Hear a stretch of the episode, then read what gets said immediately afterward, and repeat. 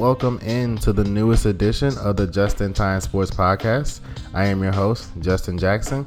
And remember, you can find the show on iTunes, Apple Podcasts, or Spotify. And remember to follow the Twitter page at JTime Sports for breaking news, updates on the show, and breaking news in the sports world in general. In today's episode, I will be discussing some NFL news in terms of last week and this current week in the NFL. I'll be touching on Jack's Pack, our NFL betting segment.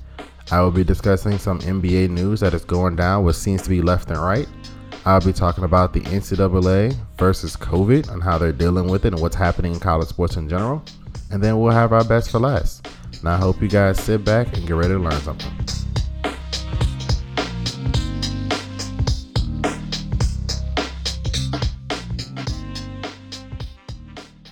Alrighty, guys, and welcome into an absolutely loaded show. Absolutely packed on a Friday. I bring to you the Just in Time Sports Podcast, and as always, I am your host, Justin Jackson.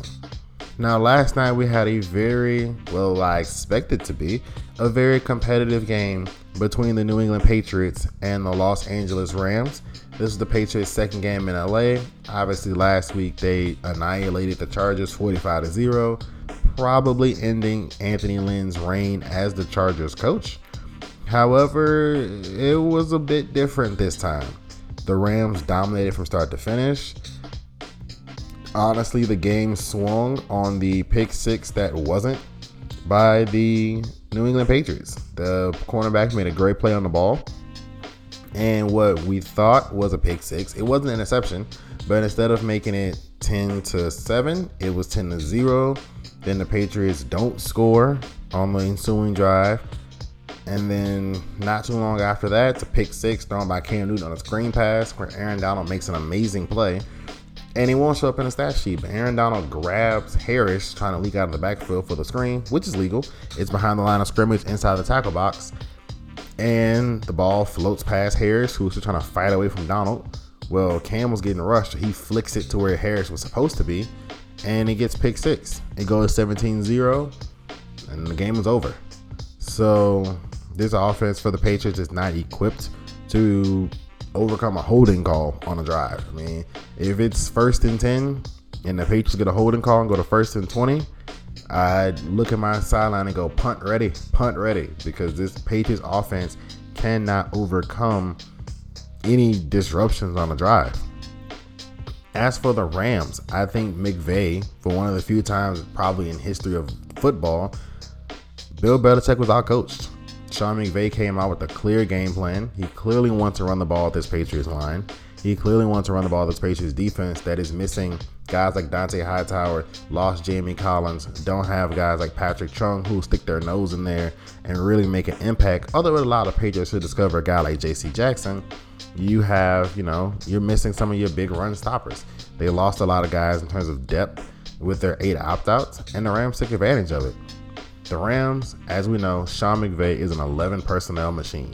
For those people who don't know 11 personnel is, that's one tight end, one running back, three wide receivers he that's just what he does. He's just, he's just an 11 personnel guy. I mean, when he first came in the league, when they took over and went to the Super Bowl to face the Patriots, he was running 11 personnel something like 90 something percent of the time. I mean, even his goal line personnel was 11 personnel. It was just what it was. It was Ty Gurley, it was Cooper Kupp, it was Brandin Cooks, it was Robert Woods, and I think Joe Everett was tight end in that year, if memory serves me correctly. But that's who's on the field. That's just that's what it was against the Patriots, he came out in a lot of two tight end sets. He pulled a receiver off the field. It was a lot of two tight ends, two receivers, one back. That was the first time in Sean McVay's coaching career he's done something like that. You clearly tell it caught the Patriots off guard because in the Super Bowl, he ran its 11 personnel with a lot of the stretch run concepts. And the Patriots, by using things like the amoeba line where nobody's got a, a hand in the dirt, or one person does, by using things where he was so spread out basically up front with outside contained so close to the edge of the line of scrimmage you couldn't run outside. Well, McVay said, forget that. You're not doing that to me this time. Put tight ends on the field, two tight ends at all times, or it felt like it. It was over half the time. They showed the stats in the third quarter where he had more two tight end sets than his famous 11 personnel sets. He was looking more Kyle Shanahan and San Fran as opposed to McVay in LA. But it was a lot of two tight end sets. By using the second tight end and they were using creative motions, they were over completely overflowing one side. Well, it doesn't matter who's out there. If they end up putting seven blockers on five people, it doesn't matter how much quote unquote contain you have, you don't have enough bodies. I mean, it's, impossible to contain. I mean, they can just keep bouncing outside because they're knocking people out as they flow over. So it was an ingenious coaching strategy by Sean McVay. Clearly, he had a game plan, he implemented it. Something like that usually does not happen on a short week. Usually, when you have a Sunday game and then you play a, a Thursday game, especially because LA just beat a Cardinals team that was a huge win for them. Um, usually, you don't change your strategy that much in four days. Uh, implementation is usually hard. Uh, you usually want to get really good at what you're good at, and they decided to go on a whole new strategy and dominated the Patriots offensive line, dominated them defensively. It was a great game by the Rams from the Patriots perspective, your season's over. Um, I'm a Patriots fan. For those of you who don't know, I'm a Patriots fan. And earlier in the season, I wanted us to tank. I did. I wanted us to tank. And then we got hot there for a second. And so I was like, screw it, go for the playoffs. The only problem is if you don't get in the playoffs, you're now where the Patriots are in the doldrums of existence. Even if they lose out every game the rest of the season, they're going to pick 12 13. Not a bad pick, but you can get Sewell out of Oregon, who is the best tackle in football, the best tackle in college football. You won't get Ja'Marr Chase or DeVonta Smith. I mean, you might have a chance Terrence Marshall in terms of receiving. All the quarterbacks are going to be gone by 13. I mean, maybe Mac Jones or Kyle Trask is still there, but yeah, you've seen the Patriots roster. You've got more problems than quarterback, and Cam Newton is not playing great, but is would I be opposed to Cam Newton being the quarterback next year? Absolutely not. Especially with the cap space the Patriots are going to have and the draft picks. Hit on four or five draft picks that are starters, preferably three on the offensive line, and you use the cap space to fill in defensive pieces and a, and a weapon or two. Yeah, Cam Newton will look fine. You can win 11 games running the ball and playing defense. They've done it before. They can do it again. But as of right now, they're probably going to finish 8 and 8, which give you pick 14, 15. And it'll be interesting to see what Belichick decides to do. And he might even trade out of the first round because he knows he's not great at drafting, or at least he should know. I mean, they showed a graphic last night where there had a no, there's only two receivers left in the NFL, period. Since Belichick has been drafting the last 10 years that he's drafted receivers, only two are left. Now, Malcolm Mitchell was a very unfortunate case. He had a lot of promise, was great in the community, and had an unfortunate injury. But the rest of them just weren't good. I mean, I'm a Patriots fan. I didn't recognize half the names. So it's something definitely that the Patriots will have to look at in this offseason. And it'd be interesting to see what they do with them. One of the most, if not the most, cap space in the league. There are eight opt outs returning and you probably will have a 500 record. I mean, eight and eight for them is incredibly possible. You probably have a 500 record, so that'll be something to watch there, if not seven and nine. Moving to just a few storylines, not necessarily games. The Pittsburgh Steelers lost. Breaking news: 1972 Dolphins. We already seen Larry Csonka popping the champagne in celebration of the the last team undefeated. They they do it every year when the last team loses. Uh, they had to wait a long time, 2007. Had to wait until February, but they popped champagne to celebrate they're the only team undefeated ever. The Steelers lost. The team has a lot of holes. Mike Tomlin has been trying to motivate them, and he said they sucked against Baltimore. You know, players aren't making routine plays routinely because they lead the league in drops. I mean, it's by a large margin. I mean, it's like they got butter on all their gloves. It's bad. And it's not necessarily hard passes. It's like little five yard outs where they're turning, basically turning their head before they catch it and the ball drops. It's just, it's not great. Now they're suffering injuries all over the place. I mean, this linebacking corps was one of the best in the league, if not the best in the league, We're led by TJ Watt, Bud Dupree, and others. Bud Dupree's out, torn ACL. They suffered another injury in the game. TJ Watt's a monster. He's like leading the league in sacks, quarterback hits, and hurries. Like if it's a pass rushing stat, TJ Watt probably leads in it. But it, it's getting to the point where, okay, how what is it gonna take for you to just start doubling TJ Watt? They don't really have a backside rusher. The secondary is good, but it's really built on the fact that TJ Watt or somebody like that is getting home. So that'll be interesting to watch in Pittsburgh. Now they've got a tough Buffalo team in which they have to win that game. I mean, if you're Pittsburgh, you can go from undefeated to one game away from Cleveland in terms of the division in two weeks. Not only that, but you lose the number one seed, which an older Big Ben throwing the ball 45 times because the Steelers can't run it like at all. Throwing the ball 45 times, you're gonna need all the breaks you can get for Big Ben and his arm to allow it to rest. I'm not sure if they know how dangerous they're close to not having a bye. Because if the Chiefs win, the Bills beat the Steelers, now the Chiefs own the tiebreaker because again they do common opponents first. So right now the Steelers have the number one seed because the Steelers loss was out of conference, being that it was to a very underrated Washington team, especially with that defensive front. But the Chiefs lost to the Raiders. So right now the Steelers have it because of conference record. But if the Steelers lose to the Bills, the conference records are even, and the common opponent would be the Bills, who the Chiefs already beat.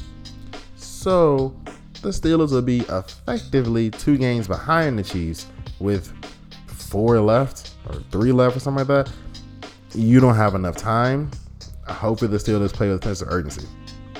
Speaking of those Chiefs, they have a big game this weekend as well. Look, the Kansas City Chiefs are a team that at sometimes they appear to be sleepwalking, like they're just trying to get through the season. But because they're trying to get through the season, it's about time to ramp it up. It's week 14. You've got to get your foot on the gas. You've got to get rolling. They are absolutely monstrous right now. They suffocated Drew Lock.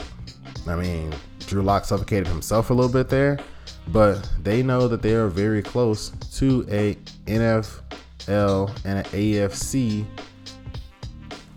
advantage in having the number one seed in the in the AFC. Number one seed in the AFC. Are you picking anybody to go to Arrowhead and beat them? I'm not. I mean, you're picking anybody to go into Arrowhead in general and beat them. I think they're the best team in the AFC. Any debates? I mean, we've seen Pittsburgh's flawed. Baltimore is not great. Whoever come out the AFC East has a clear flaw somewhere. I think I think Kansas City's going to go to the Super Bowl again, barring some sort of catastrophe. They know they have a big game this week, so that'd be interesting to watch there. Moving on to the NFC East. I, I just I can't. The NFC East is weird. Not not because the division winner is probably gonna have seven wins or less, which I said that, that most somebody get to is six. So I'm actually quite impressed by this. But seven wins or less, which seven and nine for a division winner is not abnormal. We've seen it a few times. Six and ten, or even five and eleven, or five, ten and one would have been abnormal. But seven and nine we've seen before. The Cowboys are done. When they lost, it was over. Not only did they lose, but they are so uninteresting that they've been bumped out of prime time for a game we'll talk about later in the Ravens and Browns. They've been bumped out of prime time. They're effectively done. They're spending a lot of money on a lot of good players, not a lot of great. Demarcus Lawrence, $21 million. For what? Jalen Brown's making a lot of money. Haven't seen him make a difference. Zeke Elliott, yeah, Tony Pollard looks better half the time. Amari Cooper, he caught a pass on the road and it was almost breaking news. The offensive line is old and injured. It's just, and you still haven't even gotten your quarterback signed to a deal, which if you don't sign him, it's 37 odd million dollars. And if you do sign him, it might cost you 40 in a situation where you don't have a lot of cap space to begin with. You pretty much rob Peter to pay Paul, and not Paul's bills do, similar to the Saints, where they kept doing shuffling money around to try and win one with Drew, uh, another one with Drew, rather. you're pretty much in a spot where you're out of money and you got a key position to sign like your quarterback. Now, like I said, it's been kicked around before that should they trade Dak and their own pick to New York to get Trevor Lawrence, go from there? Yeah, that might help you. That'll save you some money. And it doesn't fix your offensive line problem or your defensive problem or your your coaching problem. But I mean, hey, it'll it'll solve your money problem to an extent. Instead of paying quarterback 30, let's call it 38 and a half million, you'd pay him like five or nine. Nowhere near the amount you would pay because of the rookie scale. Now, if it was the olden days, Trevor Lawrence might have walked in the door commanding 27 and a half. Like he would have walked he would have walked in the door getting Jimmy Garoppolo money at least because they wouldn't have had a cap. I mean, Jamarcus Russell, way back in his day, was getting almost what Garoppolo's making now. He was like one of the highest paid quarterbacks in the league. Same thing with Sam Bradford. So it'll be interesting to see what Dallas does. I know Jerry said he's a big fan of Dak, and he also makes a statement of when he ever not seen me get one of these done. Well, Jerry, time's ticking. You got to do something. Washington and New York are clearly over your division. I mean, you didn't know about Philly, but I mean, Washington and New York clearly have better infrastructures. They have better talent right now than you, and well, Jerry, you're you're officially reached uninterestingville, which is a place you never want to be. As a Cowboy owner, you probably care about getting bumped off prime time more than you care about winning games right now. So that'll be very interesting to see how the Cowboys deal with that. And now the QB controversy. Everybody's favorite QB controversy. Carson Wentz and Jalen Hurts. I, I vehemently, I cannot express enough how much I disagree with the decision of Doug Pederson here. It, why? Why? Why against the Saints defense? They, they, they, this almost feels like sabotage. It feels like you wanted something. Howie Roseman said, no, we're going to draft Jalen Hurts. And you just said, F it, you're going to get what you want. And you put him in against the Saints defense. Now it's a home game for the Eagles, so it's not like he has to go into the Superdome, although it's not the same Superdome as previously due to COVID. But I mean, you put them against Saints defense that since week nine is allowing less than nine points a game. They're first in points allowed, first in yards allowed, first in pass yards allowed, and they're like top five in sacks. I mean, this thing looks like the 0-1 Ravens. It's ridiculous. They're allowing less than nine points a game. And a rookie with a bad offensive line, receivers that can't separate, and in my opinion, fifth round talent, you you put them against the Saints? Like, why? I mean, again, if you're trying to get this over with, like they did, like John Elway did with Tim Tebow, when the Broncos start off one and four before Tebow takes over, if you're just trying to do something like that, then just okay, whatever. But if you're legitimately thinking that, yeah, Jalen Hurts could be a future of this team, why? And now you've got starters vehemently defending Carson Wentz in the media with Jason Kelce and Fletcher Cox. Like that doesn't happen for the guy who just got benched. I mean, you can't fool players. So do they see that Hurts is not that good? Like there's something that's happening here. It's like the, it's like the team got energized when Hurts started running around. But then in the media, when you made the switch official, the energy looked like it changed for everybody that had an interview. It looked like it was walking around on eggshells. Like, what is going on in Philly? I vehemently disagree with the decision.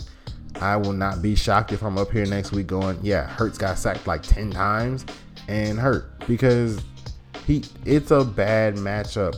Now you've got Cam Jordan, one of the best pass rushers in the league, Trey Hendrickson, who's top five right now in sacks, go, coming around the edge against who on the Eagles' offensive line?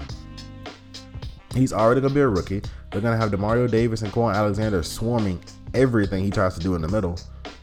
What is the plan, Philadelphia? What is the plan? There is no plan. I mean, you can't tell me there's a plan. I, I don't know. I can't. I'm, I'm baffled to say the least. But moving off of that, we're gonna take a quick break, and then we're gonna come back to talk about the games for this upcoming weekend.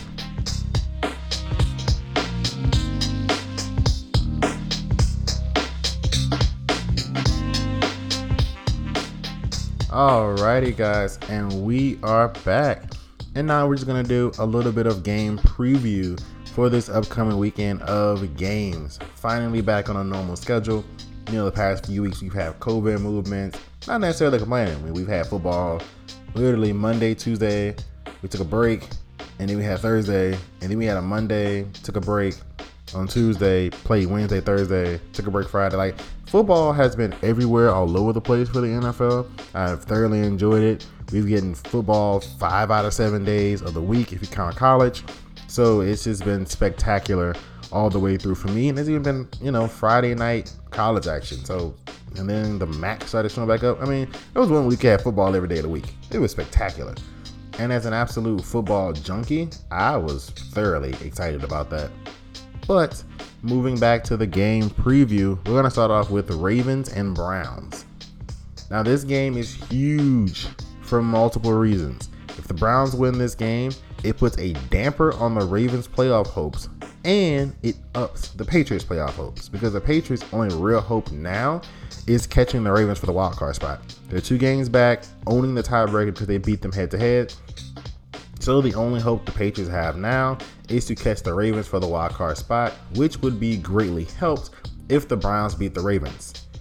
However, if the Ravens beat the Browns, that all but eliminates the Patriots out of the playoffs. That just takes them completely out of the race. And it basically gives the Steelers the division because now the Browns would be too many games back to catch them reasonably if, if the Patriots, if the Steelers, my apologies, just go 500 the rest of the way if the Browns were to lose to the Ravens. So it is a huge game in terms of wild card seeding for the Browns and the Ravens. Both of them will be wild card teams. I believe Pittsburgh will hold on to the division. Both of them are going to be wild card teams. It'll be huge in terms of wild card seeding, confidence going into the playoffs, and like I said, for the third team, the Patriots, who could be interested in the result of that game because Baltimore is the seed that they could catch to still make the playoffs. Now, Moving on to the Eagles and the Saints. This is going to be a game very interesting to watch. I don't think it's going to be a good game. I expect Taysom Hill, Alvin Kamara, Michael Thomas, Cam Jordan, Trey Hendrickson, Marshon Lattimore, Malcolm Jenkins, Kwon Alexander to make a big impact. Demario Davis to be all over the field. They're to annihilate the Eagles. If it's within 20 points, I will be shocked whatever the point spread is, take the Saints. Teaser for Jack's Pack. I will be shocked if this game is anywhere close. How? The Eagles got worse at quarterback, and you didn't fix any of the other problems. Like Carson Wentz isn't playing great. I understand that. He's not playing well. I understand that. But the nerves of Doug Pederson to go, oh, it's not a quarterback only issue. We're only going to change the quarterback though. What? Like, what? So at this point, yeah, like I said, I expect the Saints to beat them by like 24, 30 points. Like, whatever the point spread is, take the Saints. Again, teaser for Jack's Pack. I don't expect Jalen Hurts to do well. I consider him a fifth round talent who got picked in the second round to the wrong organization. An organization clearly that's lost direction in the Philadelphia Eagles. And an organization that seems to have rested on their laurels coming from the Super Bowl. They haven't done anything since. Uh, GM Howie Roseman's only drafted one Pro Bowler since 2014. It's the quarterback they just benched, Carson Wentz. I mean, injuries are horrible luck. Jason Peters has been injured. DeSean Jackson seems to never stay on the field for more than 10 plays. Alshon Jeffery's done. Like, it's over. Alshon Jeffery's done. It's, it's over. Move on with your life. I mean, it sounds harsh, but have we seen Alshon Jeffery run? Of like Dez Bryant. Have we seen Dez Bryant run? I mean, it, it I, ve- I vehemently remember Dez Bryant and Alshon Jeffery running forward, and the cornerback was shuffling faster. Like the cornerback had to slow down his shuffle because the receiver wasn't getting to him. Like Alshon's done. When you look at that situation, I don't know how Jalen Hurts survives the game. Like I hope he's a. I know he's a tough kid.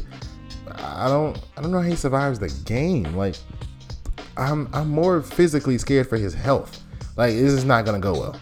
Like, and I hope he doesn't crush his confidence it's a good chance he gets sacked seven or eight times in this game by the end of the third quarter. Like this is not gonna go where he's gonna get knocked around unless they come up with a run heavy scheme and he's designed QB running. But even if he designed QB running, unless he gets to the sideline, he's gonna get hit. Like this, this is I don't I don't know what Doug Pederson's doing at this point.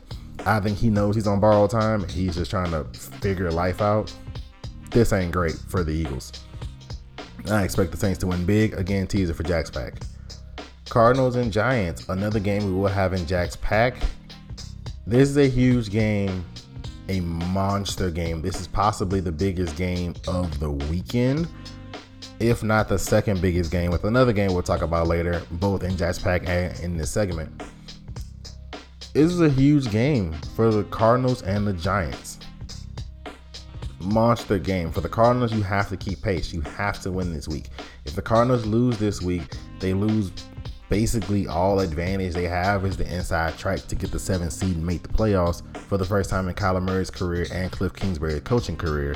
You lose all inside track. Now the Cardinals lost Chandler Jones. They had a couple other things happen to them institutionally, so where it just wasn't great for them. But you have to get there because the 49ers are coming. I don't know how Kyle Shanahan's doing it with Robert Saleh, but the 49ers are coming. And so if you don't get this together, the Vikings as well, they're coming too, or they're in right now, but they have a pretty tough schedule. So let's just say they're still coming. And the Cardinals have an inside track. You have to win against the Giants because if you don't, now you're six and seven. What if the Vikings beat the Bucks? Where now you're in a very tenuous spot, and the Niners could win, get to the same record as you. Now you're in a very tenuous spot. So this is a huge game for the Cardinals. As for the Giants, another huge game because nobody is a wild card coming out of the NFC East. You can all accept that. Cool, great. We fact. Because of which, the division winner is gonna be the only representative. You have to keep pace with Washington because Washington got a win I didn't see them getting, which is over Pittsburgh. So the Giants have to keep pace with the Washington football team, so they have to win this game as well and probably hope for a Washington loss to give them an inside track while they either play either Daniel Jones or Colt McCoy. That I don't think that's been officially announced. So they're gonna need an inside track as well, and they need this game over the Cardinals. An absolutely huge game in the NFC for playoff implications. Another big game. Remember I spoke about earlier, the Chiefs had a tough matchup versus the Dolphins. It was an interesting matchup because the Bills play the Steelers. Like, this is all tying in the playoffs now.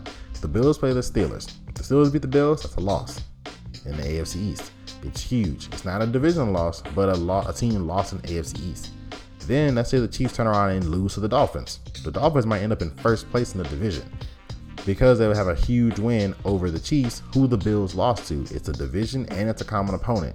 It'll be a division advantage because the Dolphins and the Bills have to play each other, and if they split everything down the middle of the division, they're, you know, four and two in the division or whatever, then they would ha- have the common opponent victory over the Chiefs. Absolutely huge game between the Chiefs and the Dolphins. Now, in retrospect or in juxtaposition for the Chiefs, it's a huge game because, again, of the Steelers. They are trying to get the first seed, take the only bye in football, and the entire playoffs would come through Arrowhead Stadium. You have to win in Arrowhead in order to go to the Super Bowl. That is an almost nearly impossible task. Even in an empty Arrowhead Stadium, you have to come on the road and all that stuff. It's just hard to do to win a football game on the road. I mean, the only person seems to have good success in it is John Harbaugh, who's actually won more road playoff games than home playoff games in his career for Baltimore. So he's comfortable doing it. Everybody else is, I mean, it's just not right. Ask, ask Brady and Belichick in their prime in New England. If they had to go on the road, they lost. I mean, they won all their Super Bowls having home field advantage through the playoffs because it's just it's just hard to go on the road and win a playoff game. And the last game we'll talk about before shifting the Jack's Pack after the next break is Vikings and Bucks. This is a again another huge game in the NFL for a multitude of reasons. If the Tampa Bay Buccaneers lose this game after a bye week, you've had two weeks of practice to try and incorporate Antonio Brown smoother, to try and figure out how to get a ball to Ronald Jones. Which I don't know how that's a hard decision, but trying to figure out get the ball to Ronald Jones, trying to do a meeting of the minds between Arians, Leftwich, and Brady, get a little more Brady's offense. The defense had time to lick their wounds after getting annihilated by the Chiefs, especially in the first quarter. You got some guys getting a little bit healthier. Jamel Dean is back, and you've had two weeks to prep for this same Vikings team. It's after a bye. It's one of the later byes, probably NFL history. I mean, I've never heard of a bye this late. They're supposed to be done by week 13, so they got like the latest bye possible. You have to win this game with the Bucs. You have to. You have to. Like, it's not in a situation where oh, we could. No, no, you have to win this game because if they lose, now their playoff spot is in jeopardy. Bigly, in the words of our president, their their playoff spot is in jeopardy, big time.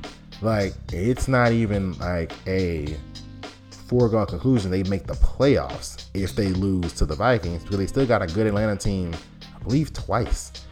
Uh, and by good I mean talented that can score points on you. We've seen it done. Um, so they're gonna have to do something. Tampa's gonna have to win this game. It's huge.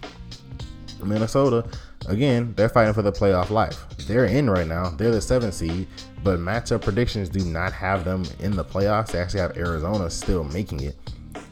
Winning this game would put a huge damper on the Cardinals' chances because that's a huge win. That's a win that probably the prediction would say Vikings might, if they played 100 times, Vikings might win 15 of them. I mean, if that if I had to put odds on it, I would be like 85% chance the Bucs win the game. So it is a huge, huge game for the Vikings if they pull it off, especially with the Bucs having the two weeks for the bye. Especially with you know what the Bucs are fighting for, they're fighting for this experiment to even be a success. Because the Bucs, a lot of people say the Bucs don't make the Super Bowl, it's a failure. I would say if the Bucs don't win a playoff game, it's a failure. If they don't make the playoffs, it is an abject, horrible failure, and heads are gonna roll. Bruce Arians might get fired. They, I, I, don't know. It, it would just be an absolute catastrophe in Tampa if they don't make the playoffs, especially with this roster and that quarterback. So that'd be a very interesting game to watch in the one o'clock noon window. But up next, we are going to shift to Jack's Pack which is our NFL betting segment right after this quick break.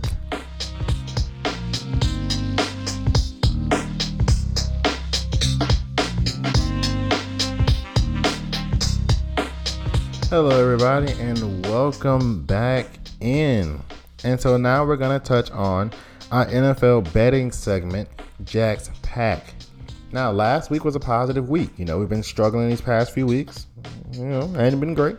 But last week we went three and two our first positive week in a few weeks, actually. So this was a huge week for us to go positive, uh, having a positive record. We again, it hasn't been the kindest to us. The lines haven't been great, and the performances have been even worse. So hey, whatever, it happens. We're three and two last week. We're gonna get this thing turned around. We're gonna try and get back to 500 before the season ends. But I like the numbers this week. They were kind to us this week. So we're gonna see what we can do. Now, first game we're gonna discuss, we talked about it earlier, is Cardinals and Giants. It's a huge game for both. Giants are plus three. I'm gonna go with the Giants there. I think the Giants are gonna win this game. Now, I would want, I want the Cardinals to win this game. Don't get me wrong, I would love to see Kyler Murray in the playoffs, but I think it's gonna be the Giants are gonna win this game. Or it might be something where like the Cardinals win by two, but I just think the Giants are gonna win anyway, so I'll pick the Giants there. Texans versus Bears. I don't know how this game's even. I don't know how this game's a pick 'em. I mean, I, I saw this game and went, I know what I'm doing. It was like, it was immediately, it was like, yep, that's easy. I'm gonna go with the Texans here. Deshaun Watson's gonna have a point to prove to the Bears organization. It's in Chicago. It's the first time they've played in Chicago since Deshaun Watson was passed over for Mitchell Trubisky. It's a pick 'em. I'm going to go Houston here. I'm going to go Houston to win fairly comfortably. I mean, even if it was Bears plus three, I probably would have went Houston. Now Bears plus three and a half, probably go Chicago. But Houston is gonna win this game, so therefore, being a pick 'em, I'm gonna go with Houston. And seriously, I have no idea this is a pick 'em. Thank you, Vegas. Now, the next game we're gonna talk about is Vikings and Bucs. Like I spoke about it earlier. Bucs are minus six and a half. If it was seven, still going Bucs. If it was seven and a half, I might have went Vikings. But six and a half, I think the Bucs going to win this game by about a touchdown, by about seven. It's going to be close. I would go Bucs here, eating the six and a half points. Um, again, it's a huge game for the Bucs. They've got two weeks to prepare. Bruce Arians is a good, not great coach. Good coaches tend to win off byes. Tom Brady is a machine in terms of preparation. Give him two weeks for the same defense. He's probably going to shred it apart. Um, Adam Thielen is going to be a problem. Justin Jefferson is going to be a bigger problem. But I think the Bucs are going to just flat out score 35 points, maybe 40 points on this Vikings team. And do I see Kirk Cousins answering with 33 to keep the spread close? I don't think so. So I would say Bucs take the six and a half. Saints versus Eagles. Like I said earlier, in my teas, it did not matter what the point spread was. Go with the Saints. It was one of those games where I don't see how the Eagles score 14, and I don't see how the Saints don't score 27. So, unless the spread was 14 or 15, take the Saints. I mean, this is going to be another one where it's just like the numbers was at thank you Vegas. And because of that, you know, Saints versus Eagles, take the Saints. Even though they're giving up six and a half points, I would go with the Saints here. Packers versus Lions. Seven and a half for the Lions. I debated this decision back and forth. I mean, I'm looking at my notes. I don't even have one of them circled. It was definitely a debate back and forth. But if I was to choose one, which I am, I would go with the Green Bay Packers, even with seven and a half. Now, the half is something to be careful with. If you get the number at seven, definitely go with the Packers. Seven and a half is a little cause for pause. But hey, we need to start winning a couple of these to get back to 500. So I'm going to go with the Packers there. Uh, I think that, you know, Aaron Rodgers against that Lions defense. Now, the Lions do not have a really, really strong run game. Adrian Peterson can score on the ground. D'Andre Swift's pretty solid. But the main advantage to get a lot of points on the Packers is running the ball. And I just don't see the Lions really sticking to that especially with Matt Patricia uh, out of there and Matt Stafford having it seems to be more offensive control. He's really throwing the ball a little bit more. So I would go with the Packers plus seven and a half, or Packers minus seven and a half. So just to recap, Cardinals Giants, take the Giants. Texans Bears, take the Texans. Vikings Bucs, take the Bucs. Saints Eagles, take the Saints. Packers Lions, take the Packers. Now, up next, we'll be jumping into some NBA coverage.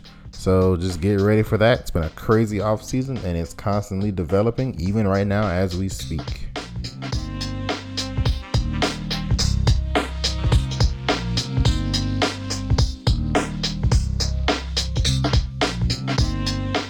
Alrighty, guys, and welcome back into the show. And now we're going to talk about a wild and crazy continuous NBA offseason. I mean, honestly, I thought I'd be done. I thought like my last podcast would be no more big news. You know, maybe Giannis signs his extension, but you know, I mean, I figured everybody was done moving and shaking. And of course, it's the NBA, so that never happens. And James Harden saga continues. He's now going from Brooklyn, Brooklyn, Brooklyn, Brooklyn to I go to Philly. I go to Miami. I go to Milwaukee. He's looking to join a winning organization. I don't necessarily blame him. I mean, I don't know how his nightclub thing will work in Milwaukee, but I don't see how he gets to Milwaukee because they traded probably what they could have got James Harden for. They traded all that to Houston. They traded all that to New Orleans. I'm sorry for Jrue Holiday. Three first round picks, a couple of swaps, and two players. Uh, and then you involved another player, Steven Adams, stuff like that from OKC. So you probably could have gotten Houston to deal you James Harden for that, but you traded off of Jrue Holiday. So so so the Bucks are out because what you're going to trade for Bogdan Bogdanovich is not enough to get James Harden. So we're not even going to go down the Milwaukee path. Miami's interesting. Miami is the place that can be very interesting, along with another team he hasn't named yet. But Miami could be very interesting. The reason why Miami could be interesting is they have a lot of youth. They have Bam Adebayo, untouchable. We all agree on that. Jimmy Butler, untouchable. We all agree on that. Hey, everybody else, the Andre Iguodala's of the world, the Tyler Herros of the world, the Duncan Robinsons of the world, Kelly Olynyk, Meyers Leonard, all those guys could be available. And you have a situation where they have a lot of draft picks. They have picks from other teams, from different situations, and there is going to be a lot of different packages that the Heat can offer, and then they can even bring a third and fourth team around to supplement some assets if they have to. So the Miami Heat's a very interesting situation. I don't know how James Harden. He'd love the nightclub life. I mean, he'd be on cloud nine going from Houston to Miami. I mean, he's good to go. But I don't know how he works in the Heat culture. Pat Riley has done an amazing job, along with Erik Spoelstra, of building a specific culture in Miami.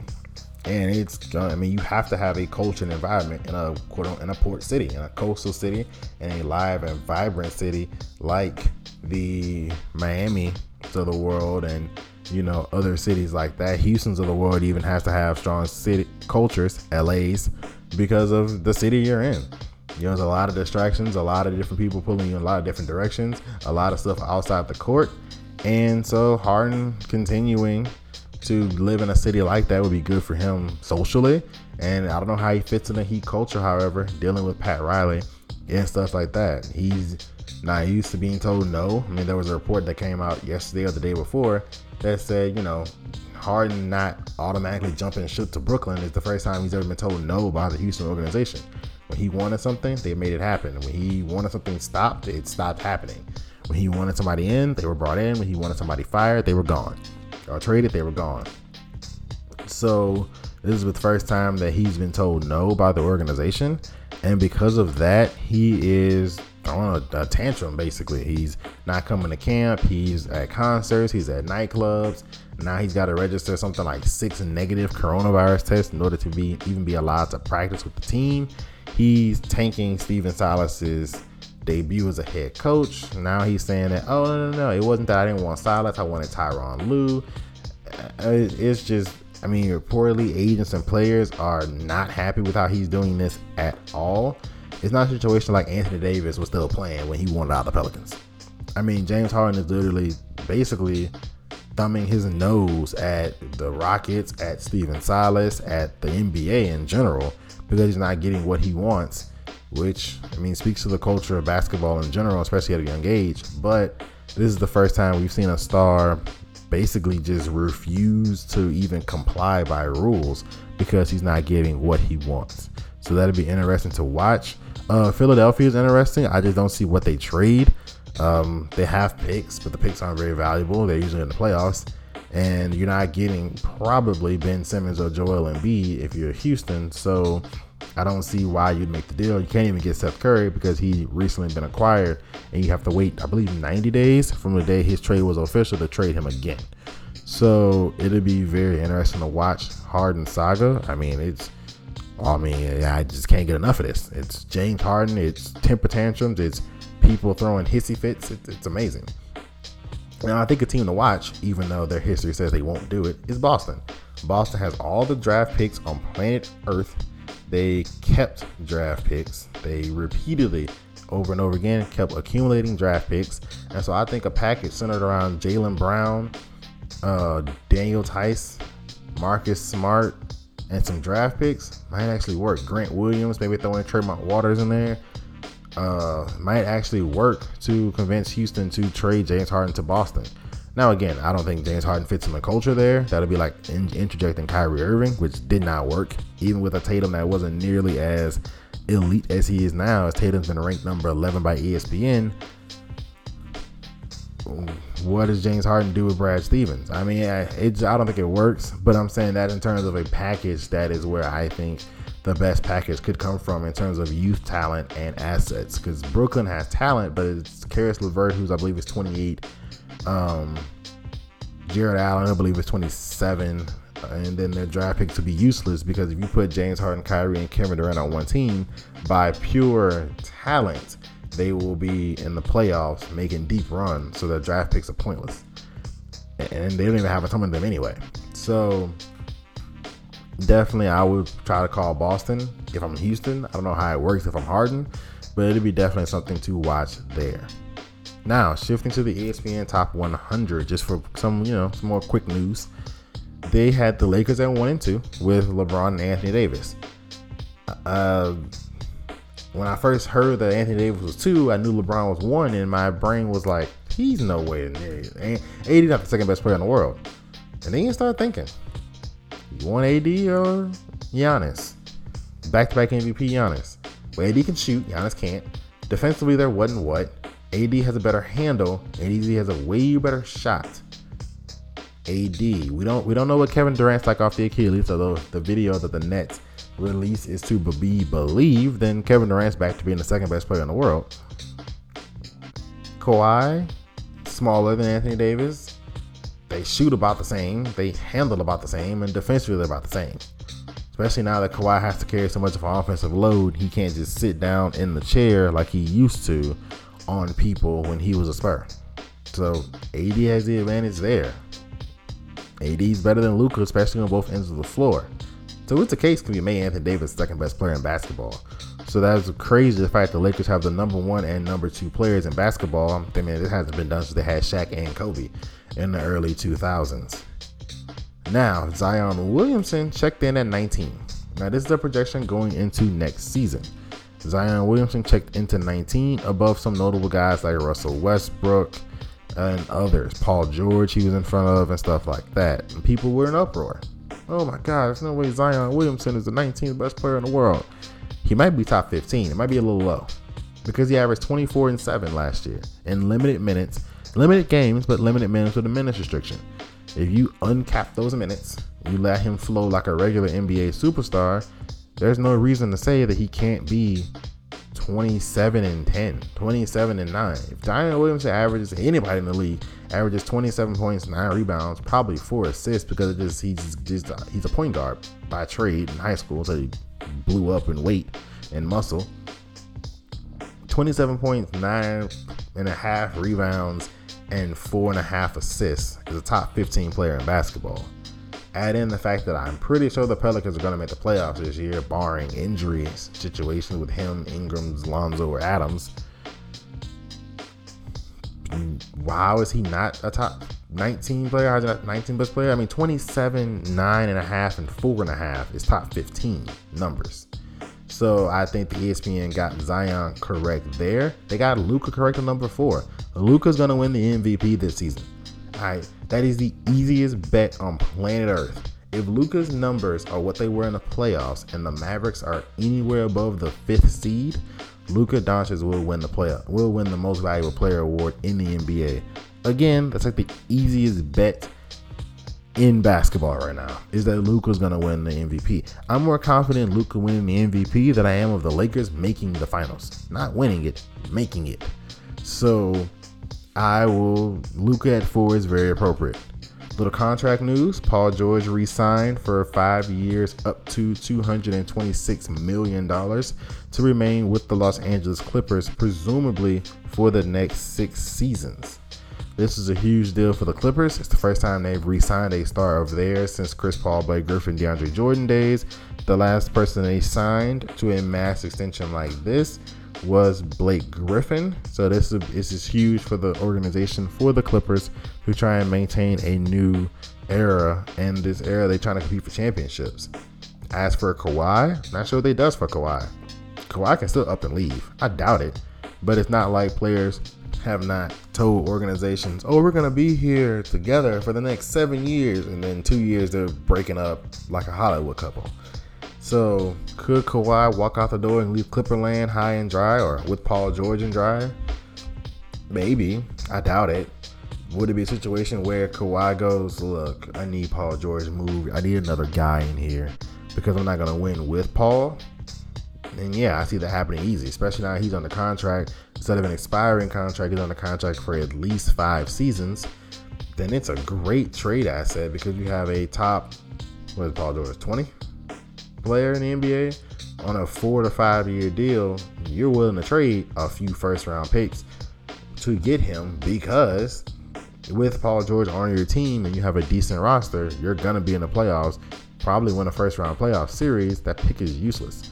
Before he had the double shoulder injuries in OKC, he was an MVP candidate and some people's MVP pick. So now he says he's back with the trainer that he had during that season. So he's ready to come at people. I mean, he said other words, but hey, he's ready to come at people. So I can't wait to see Paul George's response this season. As for Giannis, his contract is due to be signed December 21st. He has, from right now, 10 days to sign his max, supermax extension with the Bucks. If he does not sign it by December 21st, it all but shows the world he is not going to stay in Milwaukee. Or if he does, which he said he doesn't care about the supermax, or if he does, he's going to weigh his options first, which is not the biggest crime on the planet. Obviously, he's earned that as a two time MVP. He's earned the right to go look and explore and take meetings with Miami and take meetings with Milwaukee, take meetings with the Lakers, take meetings with Houston, take a meeting with, you know, insert team here to see what they can offer outside of money, what they can offer basketball lifestyle wise for him and his family, because his family's everything to him. And so I think that definitely he's earned the right to look around. So I'm thinking he probably will not sign before the date. Um, do I think him not signing before December 21st means oh Giannis is gone? No. I think if anything, it makes it makes the organization in Milwaukee a little nervous. Make him work harder to try and keep him because if he's signed, you breathe you breathe easier. You you let out a big exhale if you're in Milwaukee ownership and GM because you know I have Giannis now on the contract for five years. Now, could Giannis force his way out like Paul George did? Sure. But it's a situation where I don't think Giannis is that kind of guy. And so signing the contract for him would be a commitment to the team. And by doing that, he would ensure the viability of the Milwaukee franchise for years to come. So he's got about 10 days. So next week on the next podcast, we'll either be talking about, man, Giannis still has not signed that contract, or Giannis has agreed to the Supermax. What does it mean for the Bucks, etc., etc. But up next, we're going to talk about what's going down in the NCAA as they try to fight through COVID.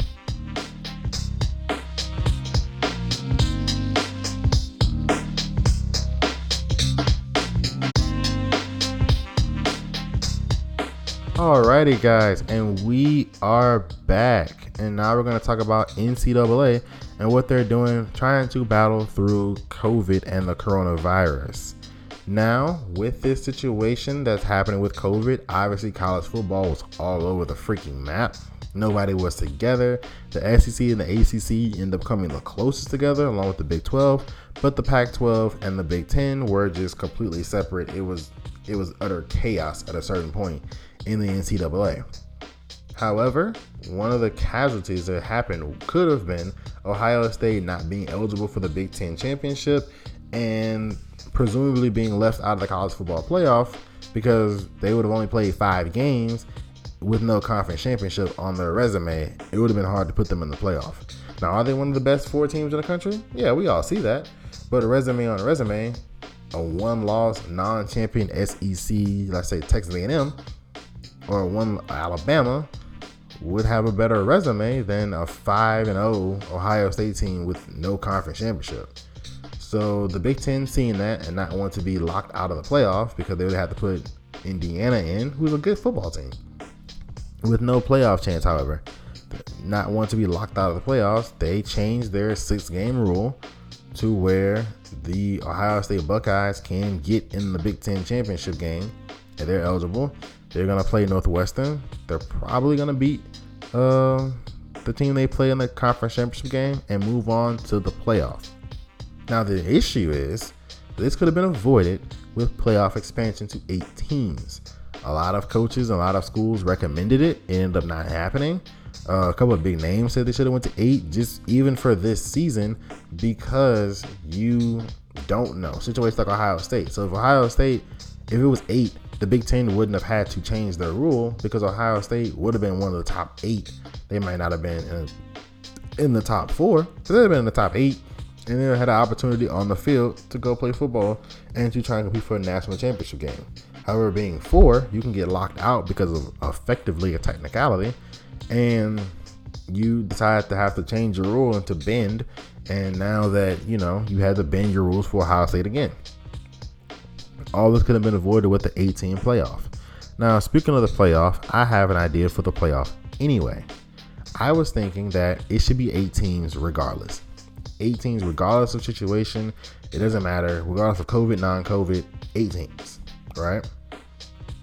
Every Power Five champion gets an automatic bid into the playoff. Now, you don't get an automatic top seed because in my in my playoff, the top four teams would host the first round.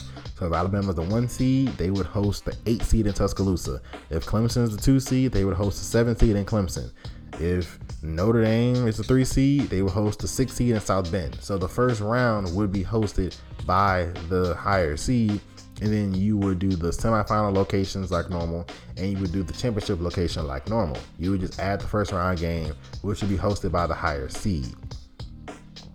And then, so if you're the eighth, if let's say USC wins the Pac-12, but they're ranked 17, well, they're the lowest ranking of the qualifiers, so they would re be reseeded as the eighth seed and have to go on the road to the number one seed for the first round of the playoff.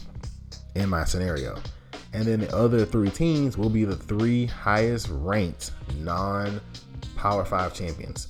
So it'd be a situation where, okay, let's say Florida beats Alabama. Well, Florida would get uh, the automatic bid, but Bama and probably Texas A&M would both get in off at larges, and then the loser of Clemson Notre Dame more than likely would get the last at large bid. And then you have the top eight teams in the country, and guess what? You sell it on the field. Winner takes all who's the best team in college football. Another thing with my scenario, though, since you're not involving bowl games, let's say USC does go to Alabama and get crushed, but they'll play it a week after the conference championship games. The Rose Bowl isn't until the first of the year. So I would allow USC to then turn around and accept the Pac 12 conference's Rose Bowl bid. Now, this would not be a thing for the at larges. So you know, let's say Bama, let's say Florida wins the SEC and they lose in the first round. They have the option to go play in the Sugar Bowl. But if Bama loses in the first round and Texas A&M, they do not have the option to pick up the Sugar Bowl bid for the SEC if Florida doesn't, if Florida like is eligible. So if Florida wins and Bama Texas A&M loses, they get an opportunity at the Sugar Bowl. But if Florida and A&M lose, Florida would get the Sugar Bowl chance if they want it, first come first serve kind of thing, and then A&M would get it after them. So it would be a situation where you know you wouldn't be punished. So like right now, if you lose in a semifinal game, your season's done. You know, even if you're the Big Ten champion, you can't go play in the Rose Bowl. But in this situation, my playoff, you would have an opportunity. You could accept the playoff bid, even though you're going to get crushed get the playoff money, and then turn around and go play in the Rose Bowl or the Sugar Bowl or the Fiesta if you choose to do so. Now, one of the more precipitous falls in NCAA history right now is currently the LSU Tiger football program. They suffer the most losses from a championship team, and it's showing on the field. They went from the greatest team ever to one of the worst teams in Power 5 football. This LSU team is not good. They've had multiple opt outs. Now, Arik Gilbert, their do everything tight end, who was the highest rated tight end ever, has decided to opt out and may be transferring. Rumors are swirling now that Ed Orgeron's job could be in jeopardy. Um, they've imposed a bowl ban this season. Most people laughed at it at first, but every team in the country was eligible for bowls because they changed it due to COVID. So you know, it used to be you had to go um, six wins, but some teams, some schools and conferences were only going to play eight games. So to make sure the bowls had a chance at surviving, they changed the rule. So LSU probably would have got like an Outback Bowl invitation or a pretty decent bowl invitation, but they decided against it. They just it self-imposed a penalty on themselves to not go to a bowl this season. Uh, the defense is historically bad. A lot of fans are calling for Bo Pelini's job. It's it's the fastest fall I've ever seen from great um, in terms of a college football program. Now, a lot of extenuating factors were in it. You changed schemes with no camp. Like basically college football did not have a camp. You went from Dave Aranda's scheme to Bo Pelini's scheme on defense with no camp. You lost NFL starters everywhere.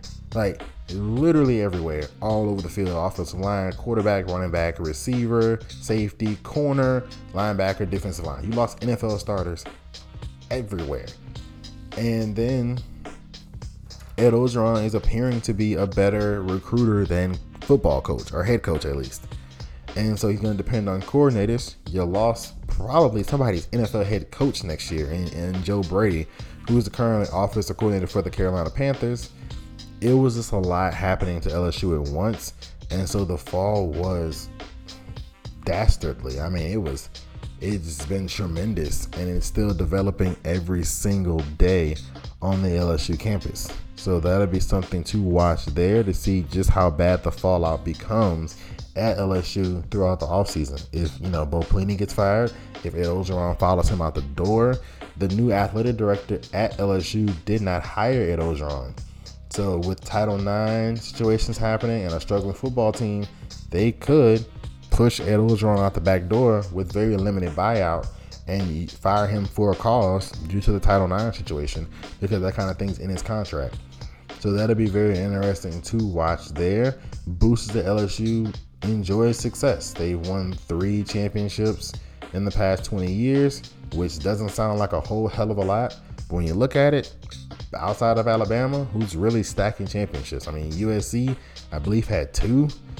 Alabama's got like six because of Nick Saban. Clemson's got what? One, I believe. One, maybe two. Oklahoma doesn't have any. Ohio State, I believe, has two in the last 20 years. Like it's hard to win championships in college football. So a team with three, the athletic department has been used to having success, and so they're not going to stand for this too much longer. And so it'll be very interesting to see what the athletic director decides to do and how he decides to play the situation. But up next, we're going to shift to our best for last, which is going to be just a quick discussion on the man of the year, LeBron James.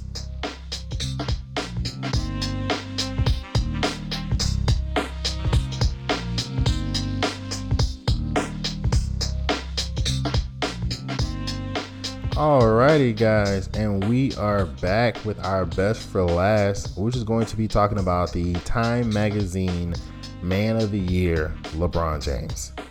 Um, over the past year, there's been a lot of social issues in this country coming light uh, with different var- various things happening around the country that I will not go into too much detail about, obviously.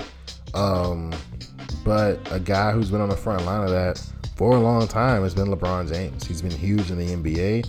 He's been doing it for years now. Uh, not only him, but if you look at other guys across the league, Jaylen Brown of the world, Damian Lillard of the world, Steph Curry of the world, even not just specifically to the NBA, with the WNBA, which has been standing on that social justice corner for a long time with little respect to their name in terms of what they do. They've been on that corner for a long time. I mean, they dedicated their entire season to say her name and Breonna Taylor and stuff like that. So this is huge for uh, basketball in general.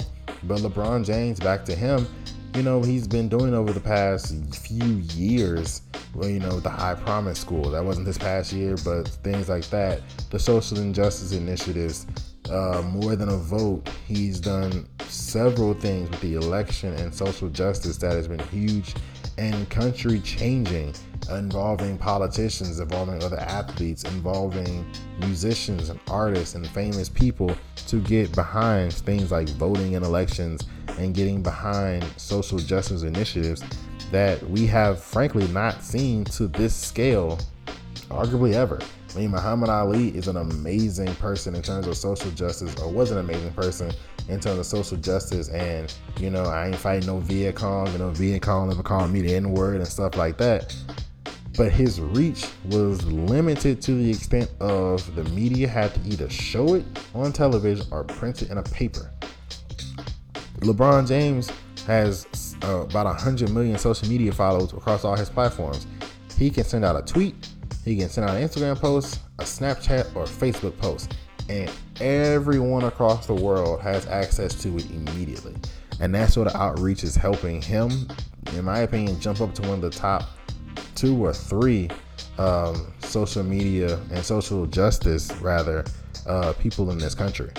So it was a huge honor for him. It was a huge honor for the NBA. It was a huge honor for the African American race in general. So that is something that was ama- amazing, rather, for him, and I'm sure it's one of his most prized awards.